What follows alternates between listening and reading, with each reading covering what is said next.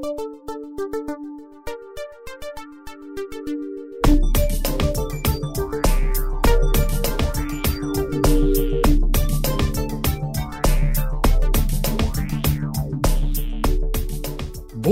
tous et bienvenue pour ce nouveau manche disque de la galaxie 80s le podcast. Je suis Mikado Twix, votre hôte entre autres pour ce numéro. Et pour m'accompagner aujourd'hui en IRL, eh ben je suis accompagné de mon comparse Mr. Wiz. Comment Eh ça va. Mr. Wiz? Bonjour Monsieur Mikado Twix, comment allez-vous bien? Eh ben, euh, je suis très content. Au menu du jour, hein, la formule reste inchangée. hein. Dans une première partie, bien évidemment, nous allons vous évoquer nos différentes sélections d'albums hein, et pourquoi nous avons choisi ces différents albums. Dans une deuxième partie, nous parlerons donc euh, bah, des rééditions.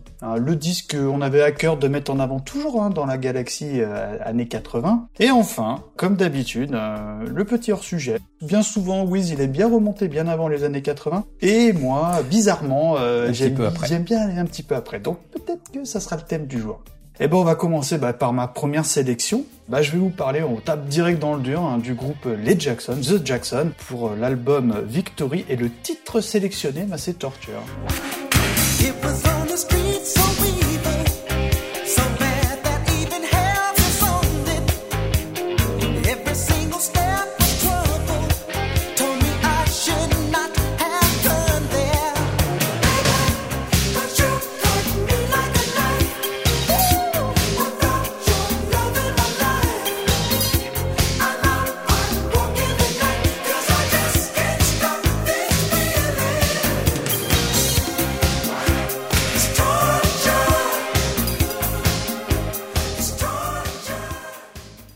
c'était le titre Torture des Jackson. Alors pourquoi j'ai souhaité évoquer cet album? Tout d'abord parce que j'adore le titre tenu. Je trouve que c'est un album à mon sens injustement méconnu car réalisé dans l'ombre de Michael Jackson qui prenait à l'époque son envol. Et plus que son envol, même C'est une ça, bonne ouais. grosse place.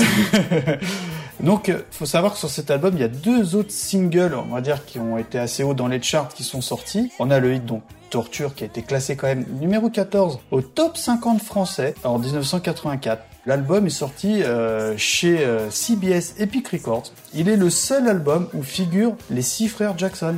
Jermaine, libre de tout contrat chez la Motown, est revenu dans le groupe et participa au titre Torture qu'on a entendu donc en duo avec Michael Jackson.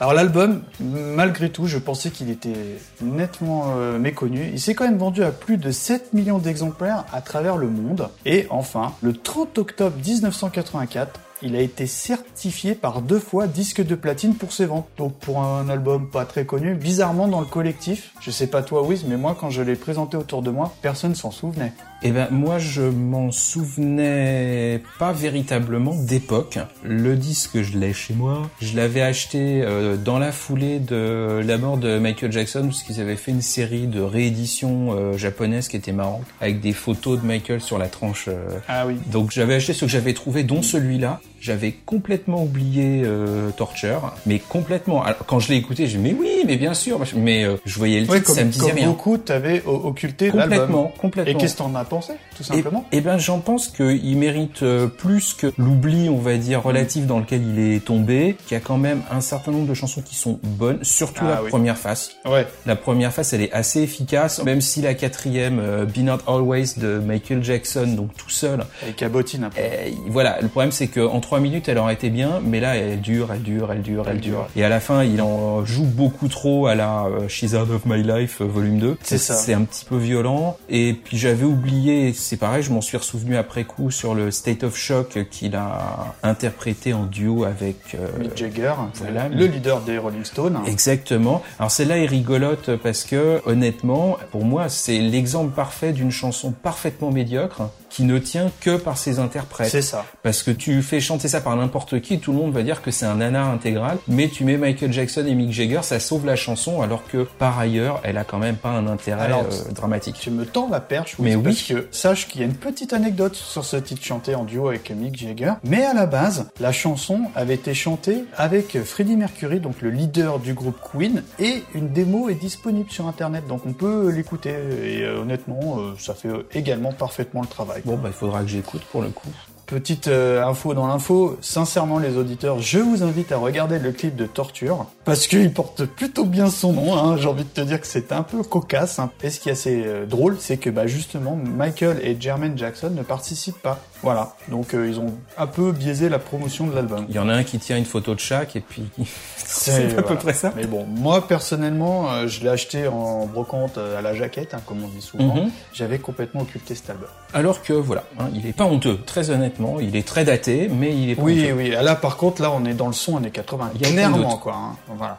On passe à l'année 1983. Je te laisse la main, Wiz. Et oui, ben, on continue dans le vraiment d'époque avec David Bowie et l'album Let's Dance, dont je n'ai pas retenu la chanson Let's Dance parce que c'est trop facile, et puis parce que je préfère Modern Love, donc ça sera Modern Love.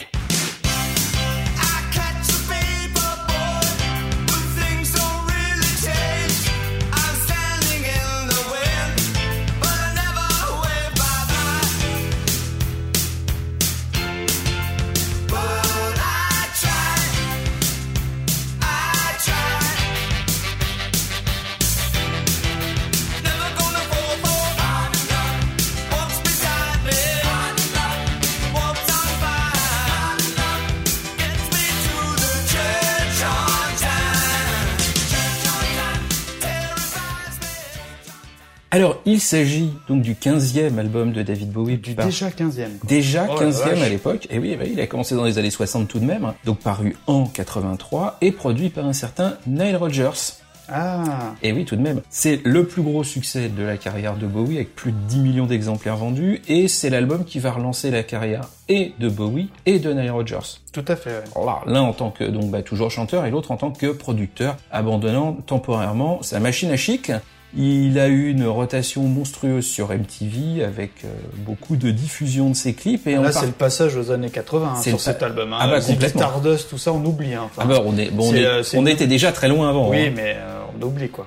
D'ailleurs, pour le coup, sur MTV, le clip China Girl va rafler le MTV Video Award en face de Thriller de Michael Jackson. Ah oui, quand Donc même. comme quoi, pour le coup.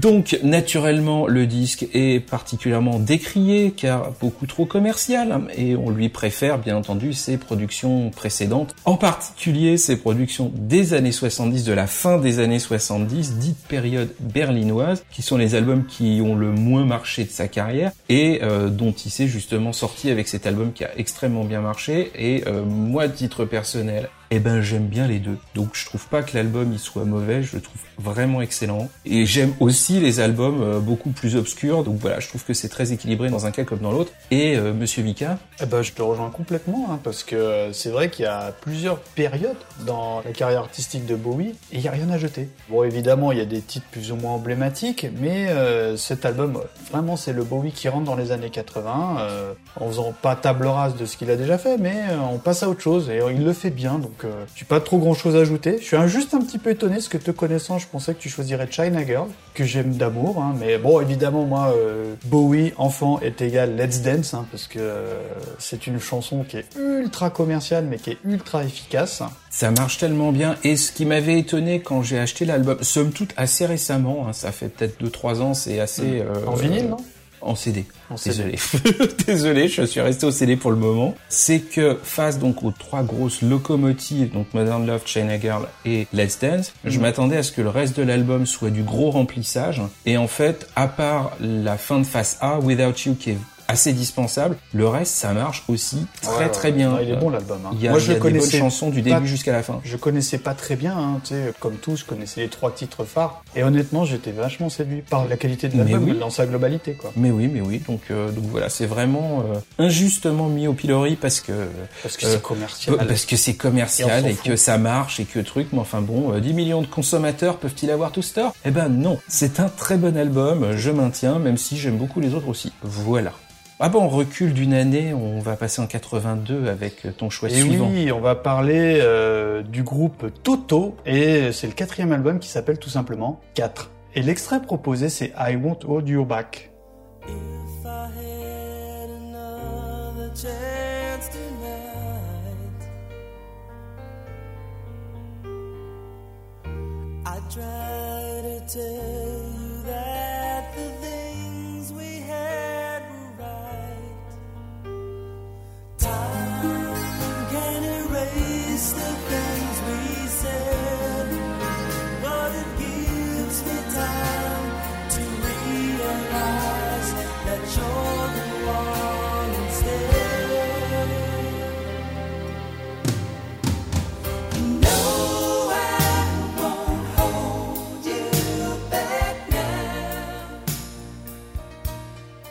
Donc c'était le titre I Won't Hold Your Back. Alors non, je ne vais pas te parler d'une eau gazeuse parce qu'il y a dedans, il y a de la Rosanna, enfin tout va bien.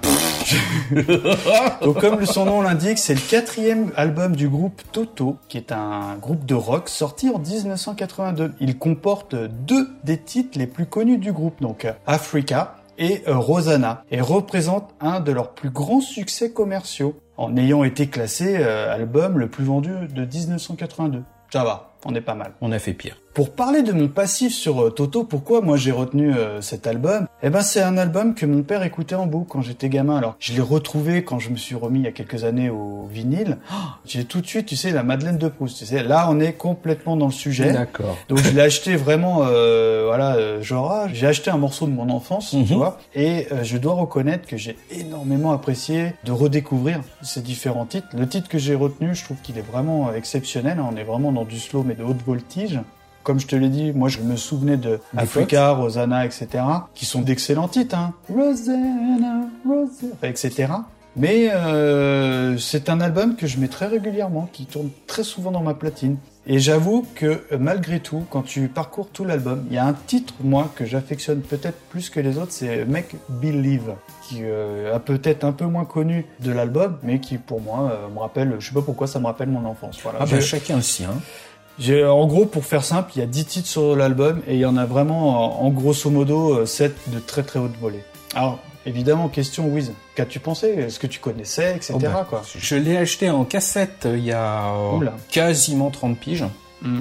Donc c'est dire s'il y a eu une- aussi une grosse rotation du disque, euh, enfin de la cassette en l'occurrence. Donc Ouais. Maintenant je l'ai repris en CD. euh, Donc je l'ai écouté des centaines et des centaines de fois. Je- À l'origine je l'avais acheté que pour Africa parce que c'était la seule chanson que je connaissais. Tout, tout, tout, tout, tout, tout, tout.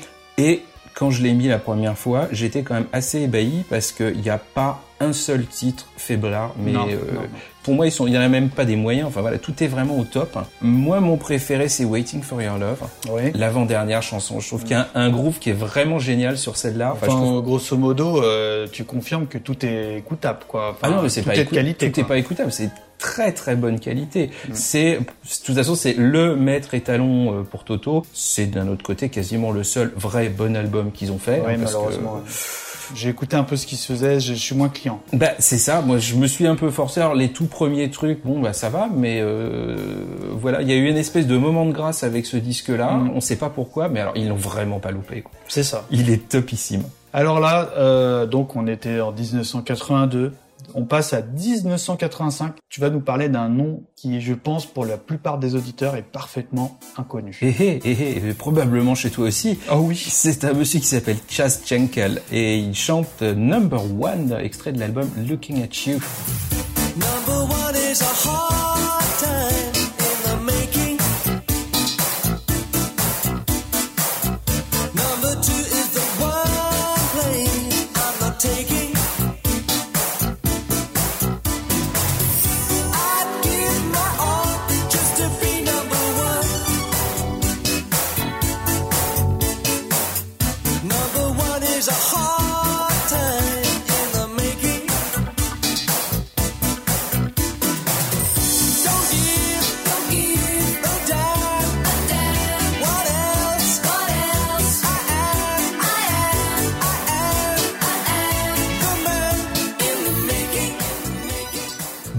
Le monsieur est un auteur-compositeur et donc interprète britannique né en 1952, assez peu connu, il faut dire, sous nos latitudes. Il est généralement connu pour avoir été un des guitaristes des Blockheads, le groupe qui accompagnait Ian Dury, et d'avoir composé la chanson Sex, Drug and Rock'n'Roll du même Ian Dury. Il a aussi écrit I Know Corrida, qui a été popularisé par Quincy Jones, donc euh, là on est déjà dans le très très top. hein. I know corrida. Voilà. Ta, ta, ta, ta. Demandez au Jukebox Mikado. Et donc le fameux Number One dont il est question ici. Oserais-je dire que la chanson a été utilisée en son temps dans une pub pour les déodorants Printil et que c'est comme ça que j'ai découvert la chanson. D'accord. Printil, je connais pas. Donc l'album c'est son quatrième, c'est aussi son dernier succès. C'est on sait pas trop pourquoi parce que la chanson a quand même bien marché et c'est le moment où euh, la maison de disques a dit bah écoute euh, merci au revoir et c'est le dernier qu'il a fait Merci chez- Bernard. Merci Bernard. C'est la dernière qu'il a fait chez sa maison de disques et il n'a plus fait d'album jusqu'en 2001. Ah oui, quand même. Donc, Petite traversée du désert. Petite grosse traversée du désert. Ce que je trouve assez étrange sur ce disque, c'est que, en tout cas à mon sens, il a casé ses trois moins bons titres d'entrée de jeu. Donc 1, 2, 3, c'est les, les trois que j'ai tendance à, Ouais, pareil. à zapper. Ah oui, je me suis fait la même remarque. Ah, c'est marrant. ça. alors que généralement, les- on met plutôt En général, le, le hit, c'est la piste 2. Mais c'est ça, hein, enfin ou un, deux, trois quand on en a quelques-uns. Et puis euh, ça finit avec du remplissage. Là en l'occurrence, non. Euh, il commence par le remplissage et c'est dès donc la quatrième Little Eva que on commence à taper dans un rythme de croisière avec, je trouve moi, que des bons titres. Donc je sais pas ce que tu en as pensé. tu ne connaissais pas l'album. Bon, alors là, moi, je te dis, je- tu m'as dit, oh, en fait, euh, Mikado, euh, Chaz euh, Jungle, euh, c'est qui Inconnu au bataillon. Et je suis sûr, comme la plupart de nos auditeurs qui nous écoutent, gros flashback.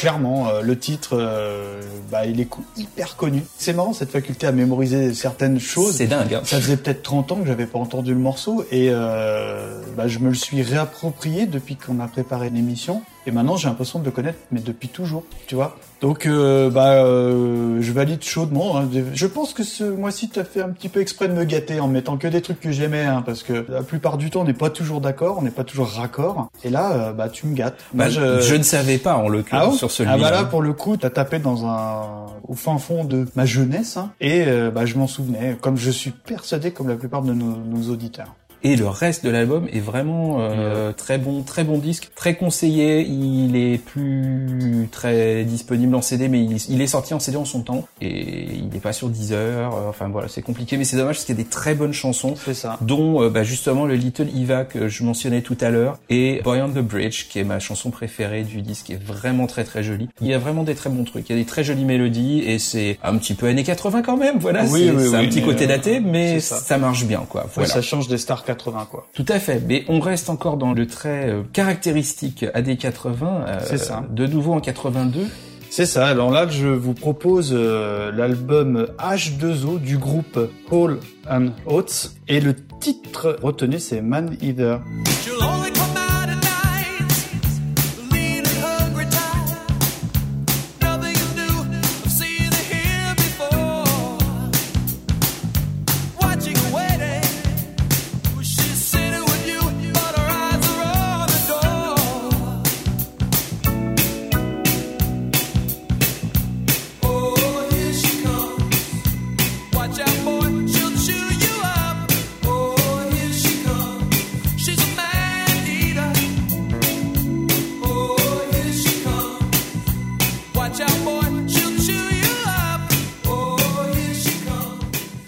Les poditeurs, je pense que, comme pour le choix précédent de notre ami Wiz, un gros flashback. hein. Moi, personnellement, euh, j'ai acheté la jaquette, hein, comme la plupart de mes vinyles. euh, J'aime bien la jaquette, alors je l'achète. Et euh, quand tu mets le titre, bah pareil, un gros flashback.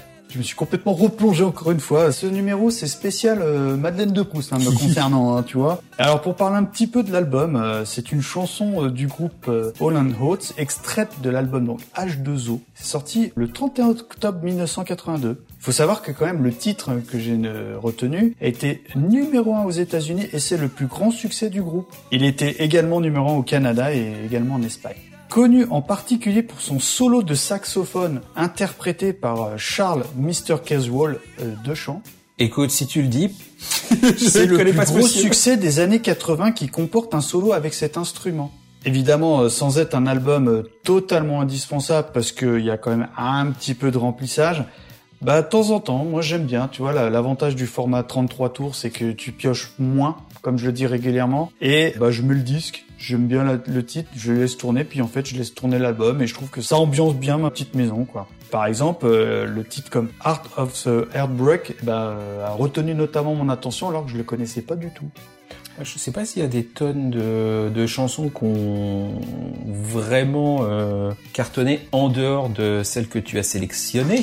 Ce qui est sûr, c'est que le, le souci de cet euh, album, c'est que il est introduit d'entrée de jeu par un énorme carton. Ouais. Et fatalement, quand tu te prends ça dans la tête, t'as tendance à vouloir comparer plus ou moins le reste de l'album. Et voilà. Et c'est quand même moins à la hauteur. Alors sorti du titre 2 et 3 que je trouve euh, vraiment quelconque euh, sur surtout vu ce qui les a précédés. On retrouve un côté euh, mélodique à partir, bah, pareil aussi du quatrième titre. Et il y a quand même, à partir de là, c'est plutôt efficace et on retrouve le côté assez mélodique de Holland Oates que j'aime bien moi par ailleurs. Le, seul truc que j'avais complètement pas du tout en tête, c'est la reprise de Family Man qui ouvre, je crois, la deuxième phase, qui est une reprise de Michael Field. Et j'ai tellement, tellement, tellement entendu euh, depuis tellement longtemps la version originale que j'arrive pas à, Ah, t'arrives pas à rentrer. J'arrive pas à rentrer aussi bien que, alors que par ailleurs, elle est tout à fait honnête. Mais bon, moi, je reste euh, sur la version de Michael Field, donc euh, voilà. Mais sinon, c'est un bon disque. C'est pareil, c'est comme le Chas Jenkel. C'est pas indispensable parce que tout n'est pas euh, au top. Ouais, mais ça, tu vois, c'est des titres que j'aime bien réhabiliter parce que quand on en parle un tout petit peu, mais quand tu revois des émissions où ça remet sur scène des anciennes gloires des années 80, moi personnellement, ça me sort par le nez. Un petit peu aussi. Parce que je supporte pas, tu sais, les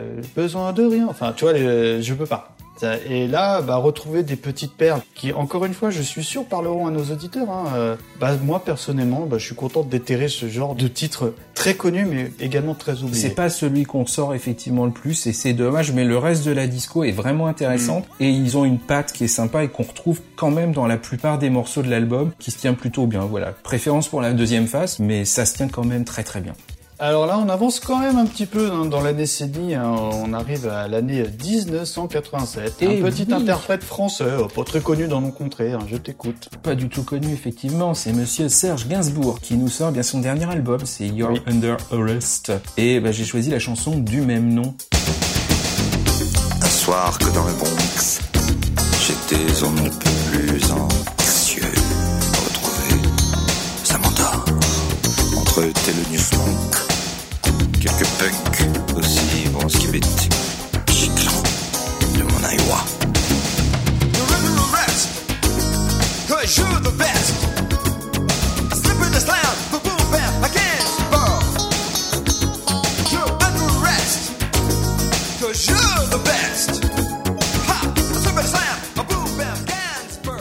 17e et donc dernier album de Gainsbourg. Comme le précédent qu'il avait fait quelques années auparavant, il est essentiellement centré sur des histoires de quéquettes.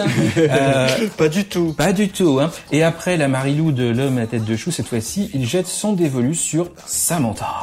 Est-ce une référence à Samantha Fox? Je ne le sais pas, je n'ai pas trouvé. En tout cas, on l'imagine jeune, voire très jeune, voire très très jeune, comme l'indique le titre de la deuxième chanson, hein, les Five Easy Pisseuses, et euh, la mention sur la pochette, un détournement de mineur, RES.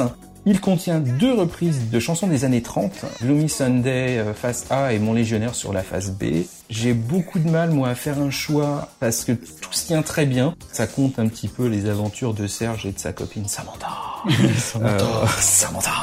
Euh, C'est qui Samantha bah je sais pas, hein, je, je, je- je ne sais pas du tout, mais tout se tient très bien, c'est vraiment très consistant comme album, euh, je trouve. J'ai quand même une petite tendresse justement pour Gloomy Sunday, où c'est quand même assez notable parce que Serge se remet à chanter. Alors c'est timide, mais d'un coup il lâche un peu son costume de vieux pervers pépère et il se met à chanter quelque chose d'un peu plus intime et vraiment à chanter sur quelques mesures. Donc je trouve ça assez touchant et euh, j'aime beaucoup le refrain de Glace Sécurite à la fin de l'album qui est assez rigolote. Donc voilà, moi c'est un disque très funky et même si c'est un peu caquette et nichon, euh, je le trouve quand même Voir bien. Nichon et Kékette. Voir nichon et quéquette, mais moi j'aime beaucoup ce disque, je trouve qu'il marche super bien. Bon. Bah alors moi, très honnêtement, euh, je suis pas un grand fan de Gainsbourg, hein, mais j'aime bien ses chansons, tu vois. En revanche, j'ai toujours eu beaucoup de mal avec sa dernière période, hein, entre guillemets, hein, la période Gainsbar, tu sais. C'est ça. Pour moi, on est dans une prod vraiment trop 80s et euh, bah j'ai jamais adhéré à ces proses qui on dirait il est fait sous alcool tu vois enfin euh, On dirait sous Viagra aujourd'hui pour le coup, parce qu'il doit y avoir deux trois cachets bleus. hein. c'est ça Mais, euh, mais ça s'appelle pas comme ça quoi C'est ça. Et euh, bah ouais moi moi si je devais sauver du Gainsbourg bah je resterais tout simplement sur le poinçonnaire des lilas. Et en revanche quand même si je, devais quand même sauver et retenir un des titres euh, de cet album bah ça serait aux, enfants de la chance que je trouve en revanche là pour le coup euh, merveilleuse. On a beaucoup rigolé sur celle-là quand même parce que c'est un côté non mais Tu t'es vu quand t'as bu tu- es- Es-tu véritablement la personne la mieux placée pour dire aux enfants vous défoncez pas En plus, nous, on a vécu le Gainsbourg que des années 80, historiquement. euh, Oui. Donc on a Moi, vu. j'ai découvert bien après hein, euh, cette période antécédente. Mais le personnage, tu le vois, enfin, on le voyait sur, euh, t'as pas vu le Champs-Élysées, Ah bah oui. euh, enfin, voilà. À chaque fois qu'on le voyait, ou ça, ou au jeu de la vérité, où on, enfin, on avait Bah, moi, l'impression qu'il avait pris anecdote 3 sur grammes avant, Je quoi. Je te l'avais euh, pas raconté ça, mon petit Wiz non, je sais Eh plus, peut-être. mon papa, tu sais, il est musicien et, Oui. et une fois, avec la fanfare, euh, ils étaient venus interpréter euh, Annie aime les sucettes euh, à l'émission de Foucault à l'époque. Mhm. Sacrée soirée. Sacrée soirée, c'est Et donc on voit mon papa à la télé. Et quand j'étais ado, bah, j'étais très très fier. Voilà. D'accord. C'était l'anecdote de Mikado. Ok, ok. Mais bon, voilà, là, c'était mignon, mais c'est vrai qu'on a connu que le Gainsbourg un peu épave. Ah, moi, je, je pense au Gainsbourg chez Mourouzi, à Champs-Élysées, Mais vois. oui, mais c'est ça. Bon, bah, c'était une image, mais au final, sur les années 80, il a sorti trois disques Ouais. et qui se tiennent quand même pas mal, même s'il pousse le potard du gros dégueulasse euh, à fond. Il y a que lui qui peut se le permettre, mais je trouve que ça marche quand même. Alors effectivement, c'est moins poétique que ce qu'il pouvait faire, bah, justement, sur l'homme à la tête de chou, où il rentre dans des détails tout aussi scabreux. Mais moi, je trouve que ça marche. Puis de toute façon, Gainsbourg, je lui pardonne tout. Donc, euh, donc voilà. Alors, ça y est, on attaque les rééditions. Ah ouais. On attaque la pomme de Discord. Je te laisse euh, démarrer. Bah tiens, on est en 87 aussi, dis donc. Et oui, et là, euh, on parle d'un album cher à mon cœur que je me suis fait un devoir de racheter en vinyle dès que j'ai pu. Je vous parle évidemment des Guns N' Roses. L'album, c'est Appetite for Destruction. Et le titre que j'ai difficilement pu retenir, parce que je les aime tous, c'est Paradise City. Yeah.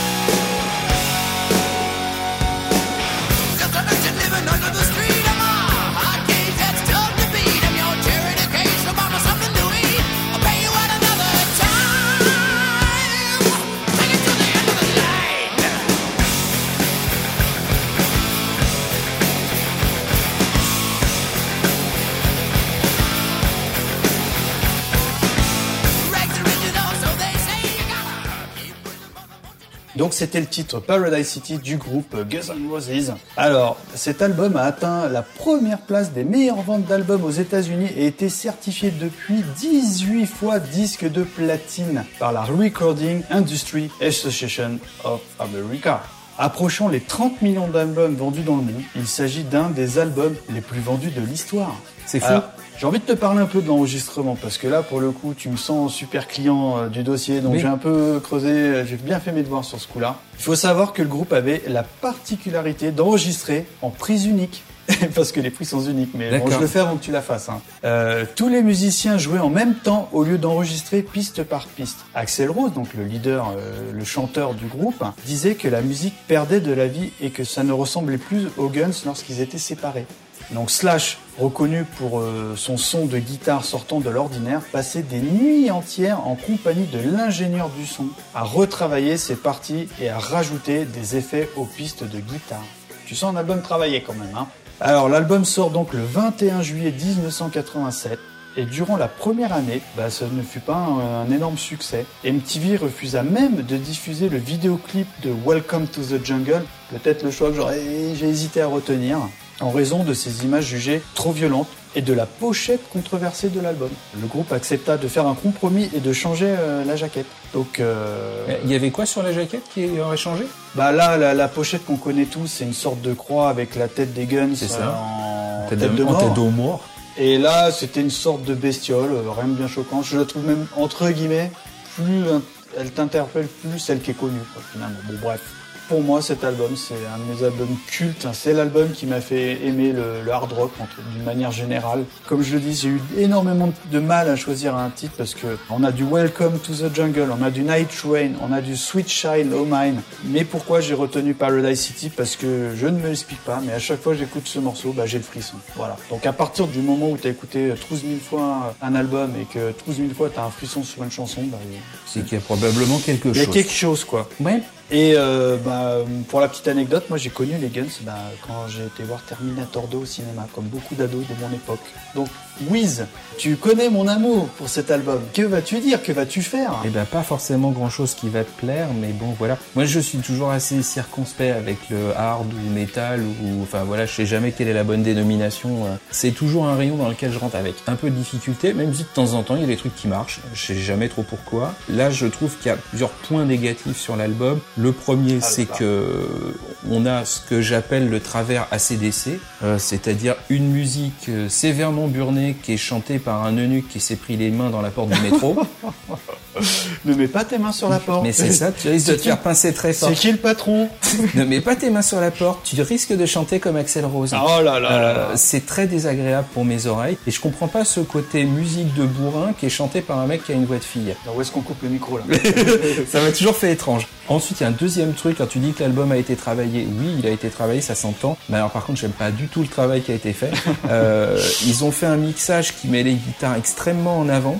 Ouais. Alors le truc c'est qu'il joue extrêmement bien, mais vraiment il y a un boulot au niveau des guitares qui est, qui est formidable, mais le problème c'est que c'est trop élaboré pour mes oreilles. J'arrive plus à détailler le truc tellement ils en mettent trop de couches et trop de trucs différents. C'est trop travaillé quoi pour moi Mmh. et ça bouffe le peu de voix et le peu de mélodie qu'il y a sur les chansons et c'est le troisième point, c'est que c'est absolument pas mélodique. Il y en a pas une quasiment que je peux imaginer en piano voix et euh, alors Oh, que Sweet Child of Mine, et ben c'est la seule que je sors, c'est la seule que je pourrais réécouter et je l'ai remise encore tout à l'heure et je dis celle-là elle est quand même bien parce que d'un seul coup les guitares elles sont mixées en arrière, la voix elle est plus devant et c'est beaucoup plus mélodique et d'un seul coup ça marche. Voilà pourquoi moi j'aime je préfère des groupes comme euh, Whitesnake, bah, c'est beaucoup plus mélodieux Whitesnake et Whitesnake tu prends quasiment n'importe quelle chanson et tu la fais piano voix et ça marche. Je te montre pas mes tatouages Guns N' Roses.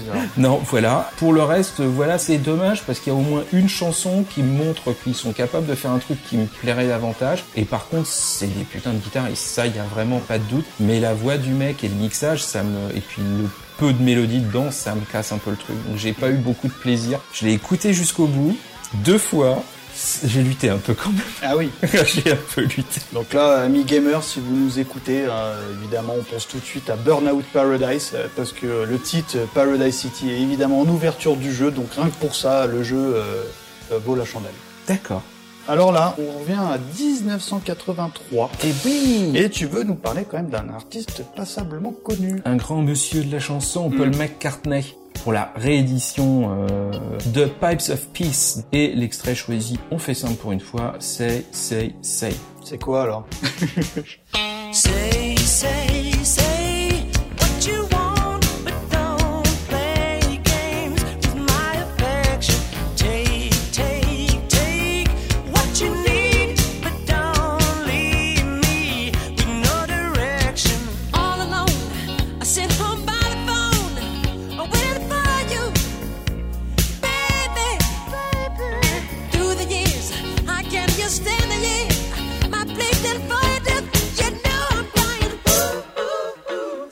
Cinquième album solo de euh, qui est sorti pas beaucoup de temps après donc le précédent, Tag of War qui était de 82 et d'ailleurs les sessions sont un petit peu euh, utilisées pour les deux albums. Les deux albums sont vraiment une paire euh, qui se répondent. euh, Il y a des reprises du premier album dans le deuxième. Ils sont construits un peu de la même manière avec un invité qui va avoir deux duos sur l'album. Donc sur le premier c'était Stevie Wonder, sur le deuxième c'est Michael Jackson.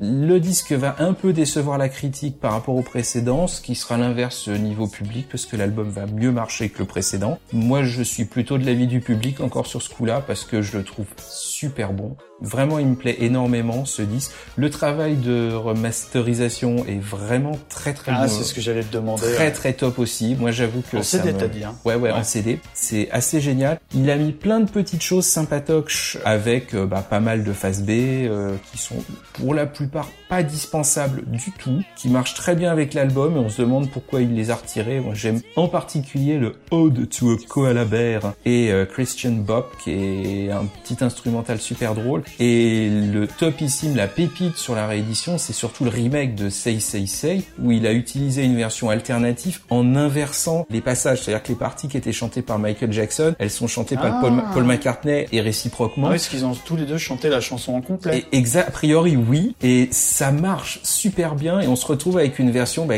c'est Alternative. C'est alternatif, c'est pas tout à fait la même, mais c'est voilà, c'est pas Ah, tout à fait une autre. ça. Et ça dure 7 minutes et c'est 7 minutes de bonheur et voilà, c'est un très très bon disque. Moi j'adore. c'est- rigolo parce que on a évidemment comme d'habitude on se concerte pas, hein, mais euh, c'est notre deuxième euh, choix où il y a du Michael Jackson dedans. Et oui, Parce que euh, bah, Torture euh, entre guillemets il fait une sorte de featuring et ben là c'est un peu la même chose quoi.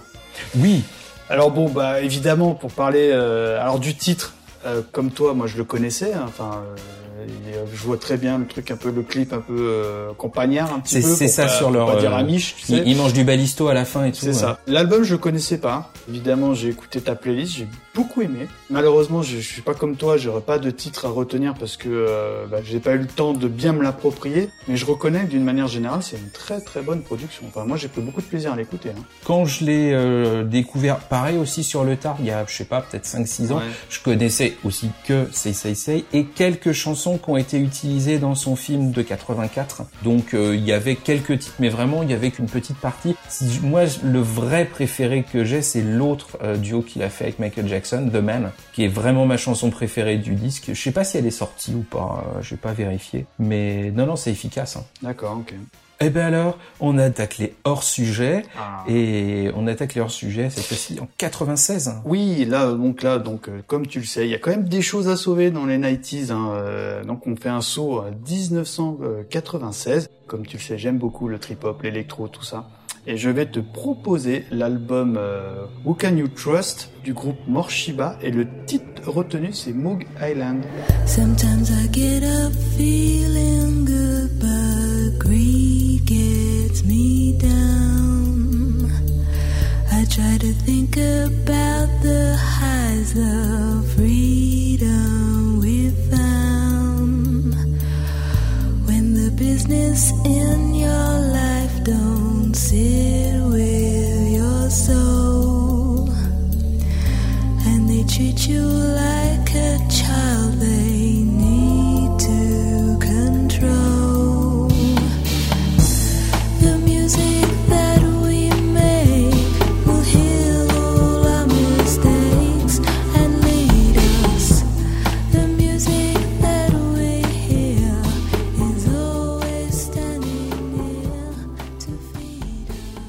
euh, le titre Moog Island du groupe Morshiba. Alors Morshiba, c'est un groupe de musique britannique mélangeant le down tempo, le trip hop, le rhythm and blues et même un peu de pop. Il est formé par les frères Paul Godfrey, qui sont à la base des DJ, et de Ross Godfrey, euh, guitare et clavier, ainsi que de la chanteuse Sky Edwards. Who Can You Trust est le premier album du groupe sorti le 24 septembre 1996 et entièrement écrit, paroles et musique par les trois membres du groupe et fut immédiatement un gros succès et installa Morchiba sur la scène internationale. Alors, encore une fois, je dégaine des albums chers à mon cœur, hein, parce que autant faire des trucs qui nous font plaisir. Hein. Wiz. Je suis d'accord. Alors, mon Wiz, tu connais mon amour pour le genre qu'est le trip-hop. Donc tu ne vas pas dire de Et méchanceté. voilà, euh, tu m'as déjà bien sabré mon non, non. Eh bien, je peux te dire sans hésitation, je peux même te le conseiller que cet album est pour moi le meilleur du genre. Pourquoi? Parce qu'on a des hits comme bah, Moog Island qui est le titre d'ouverture de l'album, on a Trigger EP, on a Tape Loop, on a Never an Easy Way, Alling et j'en passe. Tu auras compris mon Wiz que j'aime vraiment d'amour cet album et que euh, moi je l'ai découvert à l'époque, je l'avais acheté en CD à l'époque et euh, cet album euh, ne m'a jamais quitté. J'ai beaucoup moins aimé les albums suivants, il y en a eu du bon et du moins bon, mais euh, de la discographie Morchiba, c'est de loin mon préféré. Alors, question, comme d'habitude, mon Wiz, quid de ton ressenti sur cet album? Est-ce que tu connaissais? Alors je ne connaissais pas l'album, je connaissais euh, le groupe parce que je dois avoir deux trois CD chez moi, dont en particulier le suivant, Big Calm, euh, Mm. qui est un disque que j'aime beaucoup. Il est je- bien, il est bien, il est très bien. Vraiment non, on est très, encore très dans bon. très très bon. hein. Ah ouais, ça marche vraiment du tonnerre. Ce qui est marrant, c'est que ça colle pas du tout à l'image euh, du trip-hop euh, pré-suicide, Xanax, Lexomil et tout. Là, c'est autre chose. Tu parles de quoi? Du toujours de l'album là? de Who Can You Trust? Ouais. Euh, là, c'est plus, c'est plus du tout ça. Là, c'est un disque a fumé, euh, d'où la pochette qui est quand même une des plus moches pochettes Ouais. de l'histoire du disque. Il faut le noter. Donc bon, quand j'ai mis le disque sur la pas platine, parce que je l'ai pas écouté en vinyle, euh, je partais avec plein de bonnes énergies. Au final, c'est une bonne prod. Les Ah. chansons, elles sont sympas, ça s'écoute avec plaisir, mais c'est beaucoup trop long. C'est beaucoup trop long parce que c'est 12 fois, je crois, 12 fois le même titre. Oh, Je suis, oh là déso- là, je le- suis oh, le désolé. coup de- pour- Le coup de, le coup de sable. là, C'est oh un là truc, ils pour moi, ils auraient dû faire un, un, un hippie avec 5 ou 6 titres, un truc de 20-25 minutes pour condenser, parce que je trouve que les chansons, pour la plupart, elles sont interchangeables. De manière générale, c'est un disque que tu poses et voilà, ça s'écoute vraiment avec grand Bah oui, c'est plaisir. l'idée. C'est l'idée de l'album. Mais elles, c'est- elles sont toutes sur la même note, euh, les, enfin tout se ressemble trop, donc Ah je bah trouve oui, que c'est bah. long. Alors que l'album suivant est vachement varié et euh, C'est il y a quelque chose de beaucoup plus euh, catchy en fait pour Mhm. euh, pour mes oreilles. Là, le problème c'est ça, c'est que c'est trop long. La moitié, ça aurait, pour moi, la moitié, ça aurait suffi. C'est des très bonnes chansons, mais il y en a un peu trop. Hmm. Voilà.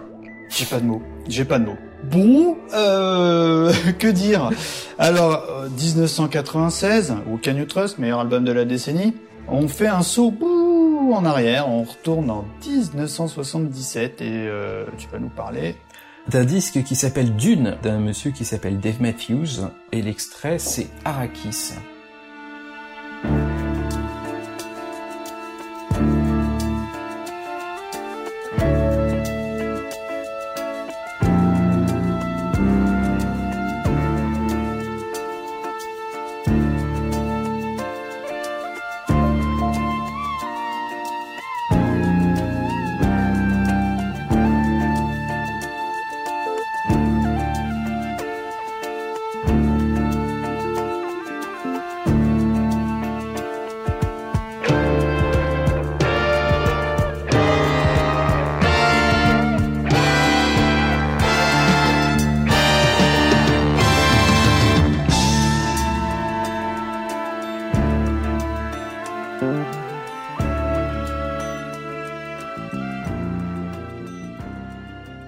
En fait, bah, c'est un disque que j'ai découvert sur YouTube. Oh. Récemment, là? Euh, l'année dernière. Ah oui. L'année dernière, c'est toujours, enfin, Comment t'es sur un album, je sais plus si j'écoutais un album complet ou un titre, puis t'as toujours des petites suggestions sur le côté, Mhm. et bah j'ai cliqué sur ce truc-là, tiens, Dune, ça peut être marrant, enfin voilà, donc euh, écoutons. Et je suis tombé sur ce disque et j'ai trouvé ça absolument génial. Ce qui fait que immédiatement après, je suis passé sur Discog, j'ai vu qu'une réédition était parue très peu de temps avant au Japon. Et en sortant du bureau, parce que j'avais écouté ça au bureau, je suis personne n'écoute, euh, je me suis rendu chez Gibert, et chez Gibert, ils avaient la réédition que j'ai achetée Ah direct. cool En nickel et tout. Tout s'est fait en l'espace de 4 heures, quoi, globalement. Et c'est excellentissime. Donc pour le monsieur, c'est un pianiste de jazz américain né en 1942 qui a travaillé entre autres avec George Benson, Esther Phillips ou Grover Washington. Donc, Oh que, oui que du joli, très beau monde. Il n'y a pas beaucoup de docs euh, à son sujet et il n'y a même pas de fiche wiki pour l'album, ce qui est quand même assez désespérant. Et pourtant, il en a fait Ça n'a quelques-uns. rien à voir avec le, le- le film. Ça n'a rien à voir avec le film. Donc il y a deux parties sur le disque. Il y a une, une suite qui est inspirée par le livre du même nom, hein, qui est très évocatrice, très un peu science-fictionnesque et très proche d'un jazz un peu fusion qui me rappelle Yuji Ono Oh oui. et Capitaine Flamme et machin. Enfin voilà, on rentre dans un univers que j'affectionne euh, beaucoup. Et puis bah la deuxième phase, elle est un poil plus anecdotique puisque c'est des reprises. Il y a quand même une reprise de Space Oddity de Bowie. On sait pas trop pourquoi, ce que ça vient faire là, mais qui est, moi je trouve assez marrante à écouter avec les chœurs et tout. C'est assez cool. Et puis ça finit sur deux reprises de Star Wars. Là aussi, euh, c'est bon. C'est à retenir surtout pour la première phase qui est vraiment exceptionnelle. La deuxième, on peut la passer les plus anecdotiques, mais c'est vraiment une belle découverte. Et ça, enfin moi, ça marche super bien, Ah, je trouve. Moi, je te rejoins complètement, hein, parce que euh, bah, je connais, comme toi, je connaissais pas. Et euh, bah, je te rappelle, on échangeait des SMS. Je t'ai dit, mais c'est Capitaine Flamme, C'est ça, complètement. C'est complètement dans le thème. hein. Tu sais qu'on à la, à la A-Team, on est super fan du travail de Oji Ono. Hein. Mm. On parle donc, tu as dit Capitaine Flamme, Edgar de la Cambriole, hein, Loop and the Third en, en version originale. On avait même un peu commencé sur lui, donc. euh, Oui, oui, oui. Donc euh, vraiment, euh, bah là, ce mois-ci, on peut dire que tu m'as gâté. hein. Enfin, moi, je, c'est honnêtement, c'est la grosse découverte de ce numéro. Je me suis vraiment régalé à l'é- à l'écouter. Alors, il y a juste quand même où là où je serais plus nuancé, je te rejoins sur la deuxième face, les trucs de Star Wars un peu disco machin. j'ai pas validé, mais euh, rien que pour le, le titre que t'as retenu, euh, franchement, il y a bien 4-5 titres qui sont vraiment de haute volée, je valide très très très chaudement. C'est cool. Mais c'est vrai que la fin, euh, ça sent un peu le remplissage pour tiens, il y a eu Star Wars, profitons-en quoi. C'est ça. Eh bien, ceci nous amène doucettement à la fin de l'émission. Eh bien, on va comme euh, à chaque fois se quitter sur un petit titre bonus. Donc, euh, Monsieur Mika, qu'est-ce Ah qui oui, vous ferait bah, plaisir Comme tu l'as un peu remarqué, moi, l'album Toto, c'est un, un album Madeleine de Proust. Hein, euh, Partager. Ah, bah voilà, donc choix collégial pour une fois. Ouais, ça marche Et bien. euh, bah on va se quitter, non pas sur le titre Rosanna ni Africa, mais sur le titre Make Believe qui je pense parlera aux auditeurs. En tout cas, moi il me parle à mort. Donc voilà. Eh ben, c'est à parfait. très bientôt. À plus. Ciao ciao. Ciao les enfants.